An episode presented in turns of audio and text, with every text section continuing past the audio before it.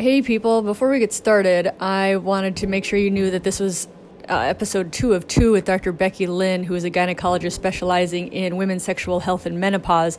This one, we're going to talk about vaginismus, endometriosis, breast cancer, and resources for women who've been treated for or living with breast cancer, and then advice for women how to talk to their doctor about their sexual health needs. So go back to last week if you want to hear about the first part, which is all about hormones, myths about hormones, how we got to where we are in America with our fear and uh, kind of scarcity around providing hormones for women, and then come back today or stay here and then go back later if you didn't listen to the first one. All right, thanks for joining.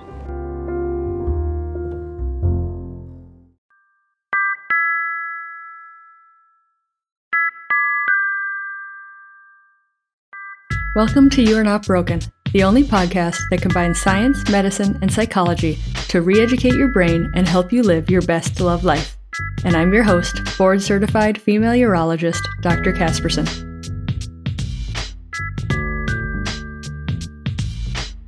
So, going into more pain conditions with sex, can you talk about vaginismus? Yes.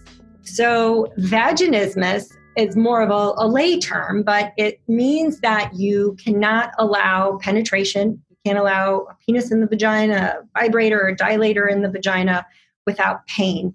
And what it implies is pelvic floor muscle spasm. So that so basically the pelvic floor is the layer of muscles that prevent everything from falling out when you stand up. So the uterus, the bladder, the rectum, it's this hammock of muscles. So like the way that I like to describe it is if you think of a skeleton, you think of the pelvic bones, right? There's a hole in the bottom so that way a baby can fit out but your uterus and your bladder don't fall out that hole also because there's a hammock of muscles that everything rests on. That's your pelvic floor. The vagina has to traverse those muscles, the rectum has to traverse those muscles to get to the outside. So there's a variety of reasons women will develop pelvic floor muscle spasm and hence vaginismus. And many times it has to do with pain for whatever reason. So endometriosis is a common one. People have pelvic pain with menstrual cycles or or pelvic pain all the time, your body's response to pain is to contract those muscles and they stay contracted. And then they surround the vagina, which is just a long hollow tube, and they go like that. And then a woman cannot allow penetration and she gets the diagnosis of vaginismus. So, endometriosis is one thing that can cause that pelvic floor muscle spasm.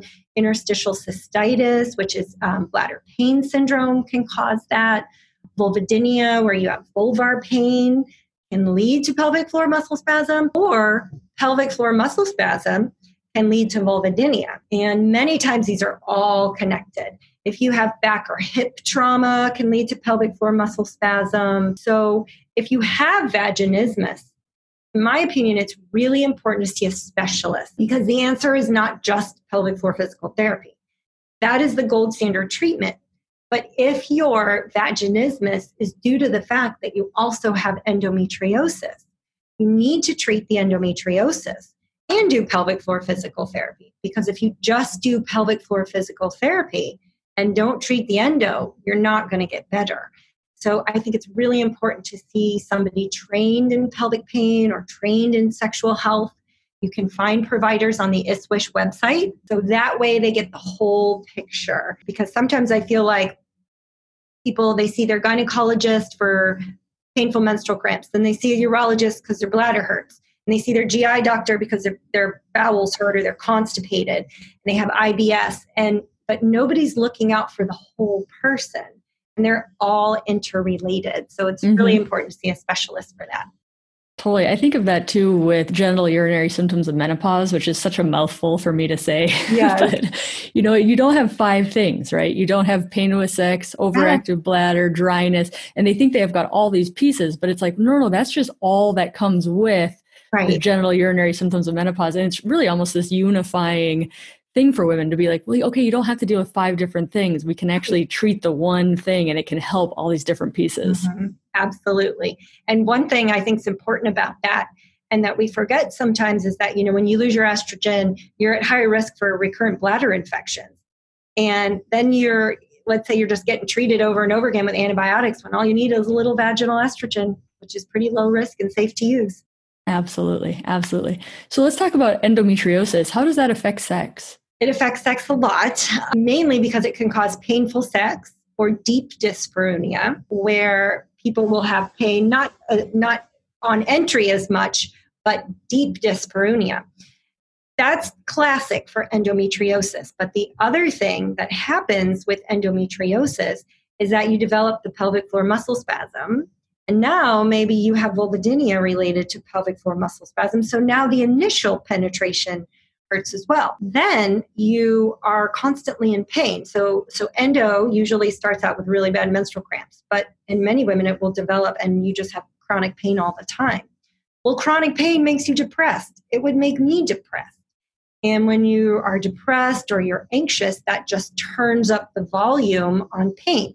Your brain hears it a lot louder. Then throw in that in into the fact, you know, endometriosis is more common in the younger age groups and you have a, maybe a partner who doesn't understand why sex hurts or doesn't quite get it or maybe think is thinking you're making this all up. You know you're always saying it hurts you know if everybody else is having normal sex. So you know endo can be can be really bad and definitely cause painful sex. So you know if you go to your physician and you say sex hurts they should definitely ask you do you have painful menstrual cramps? Because it's actually, I mean, it's pretty easy to screen for symptoms of endometriosis. You, it's not easily diagnosed for sure because you have to have surgery to diagnose it. So you have to have a laparoscopy where you go and a surgeon will look inside the belly and look for endometriotic implants. Where so endometriosis is where the lining of the uterus, the, the, the tissue that you shed each month, ends up implanted in the abdomen, like on the bladder or on the ovaries or on the peritoneum, which is just the lining of the abdominal cavity. So, yeah, it can definitely cause painful sex. And then the problem is it's that multiplier effect causes painful sex, which then affects the relationship, which then leads to depression, which I mean, it's just, it just can really be serious. Totally. And I think, you know, the there's a lot of talk, which is a good thing about uh, hypoactive sexual desire disorder or just low desire. And yeah. women will come in and they'll say, I don't desire sex. Yeah. And then we find out that there's a significant pain component going on. And, you know, my, my analogy for that is I, I love ice cream, but I, you can't make me like melted ice cream. You know, if, if the if the sex is painful, no wonder the desire is gone, and you can't expect that desire to come back up until right. you fix the melted ice cream. I love that analogy. Can I adopt that? Totally. okay, good. totally. I love it. I'm never going to like melted ice cream. you can't make me like it, no yeah. matter what you try. Right. No so, matter how many hormones somebody gives you, it's not going to work if yeah. sex is painful. Totally. Can you talk about sexual function after breast cancer and what options are available? Yes.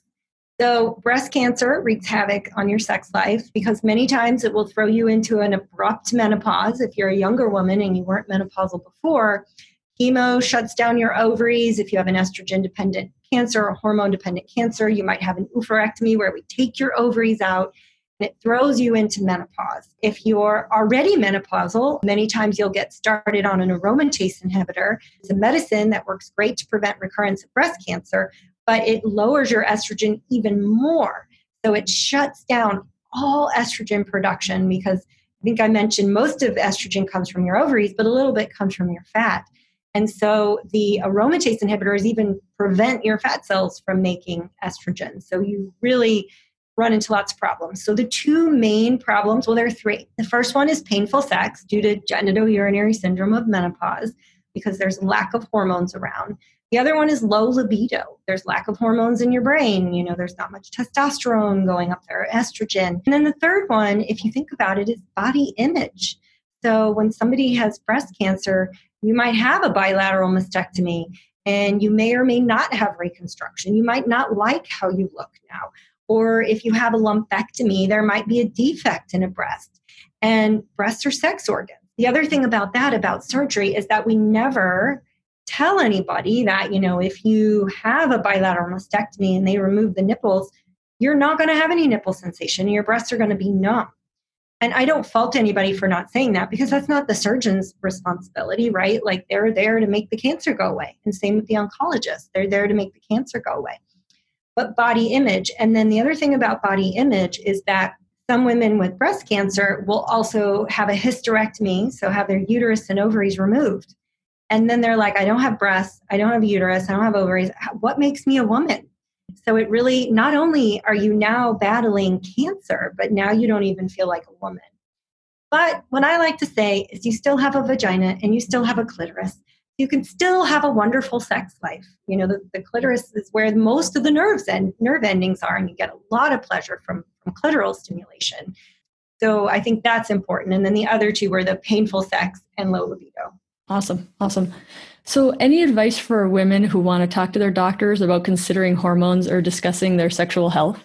I think if you are in a place where you can see somebody who's a member of ISWSH or NAMS, the North American Menopause Society, I would definitely go to them because we're you know we we function in a world that's so specialized right like everybody's specialized so if you go to a physician who delivers most who does mostly baby deliveries, they won't be up to date on the best for you, right? So they might be in general up to date, but like we already said, as physicians, we don't get a lot of training on hormone replacement therapy.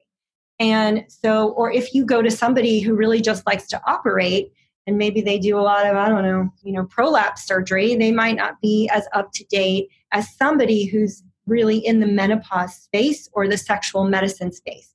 And between NAMS and ISWSH, there's a ton of overlap, right? Because menopausal women have a lot of sexual issues too. So, but how to bring it up, I think I would just ask, say, you know, I'm interested in maybe starting hormones. Can you tell me a little bit more about that? And the sexual issue, you can always say, hey, I want to ask you a question about, you know, my sex life and just lay it on the line. And I think you'll get a sense from the provider if they're open to talking about it or if they feel a little bit uncomfortable. Like, you know, because not all providers feel comfortable talking about sex. Mm-hmm. Not everybody's, you know, cup of tea, which is totally fine. But you I think you just approach it and see what kind of response you get. And realize also that sex is a, a topic that requires an in-depth discussion so if you go for your well woman and you start and you ask about low libido, they might have you come back another day because you deserve to have the time to discuss it rather than them go, oh, just drink a glass of wine and, you know, not really have the time. So you might be asked to come back, but that way you'll get the time that you need and better care. Awesome. Can you tell us again where people can find you? Yes. So I'm in Missouri. I my website is Evora by Dr. Becky Lynn. So that's E V as in Victor, O R A, by, which is B Y, Doctor, which is D R, Becky Lynn, which is B E C K Y L Y N N dot com. Sorry, it's a mouthful. Honestly, if you just Google search Dr. Becky Lynn Evora, E V O R A, you'll find me. I do do telehealth in Missouri. So if you're anywhere in Missouri, I can talk to you via telehealth. I love social media, so I love to post interesting articles about menopause and sexuality. I also have a blog on my website, but my Facebook is at Becky K. Lynn MD. So is Instagram, like you said. Our Evora Center Facebook is at Evora Center for Menopause and Sex Health. And I have a YouTube channel. So if you search Dr. Becky Lynn on YouTube, we have many videos that are so informative, so good. They're great for partners to listen to.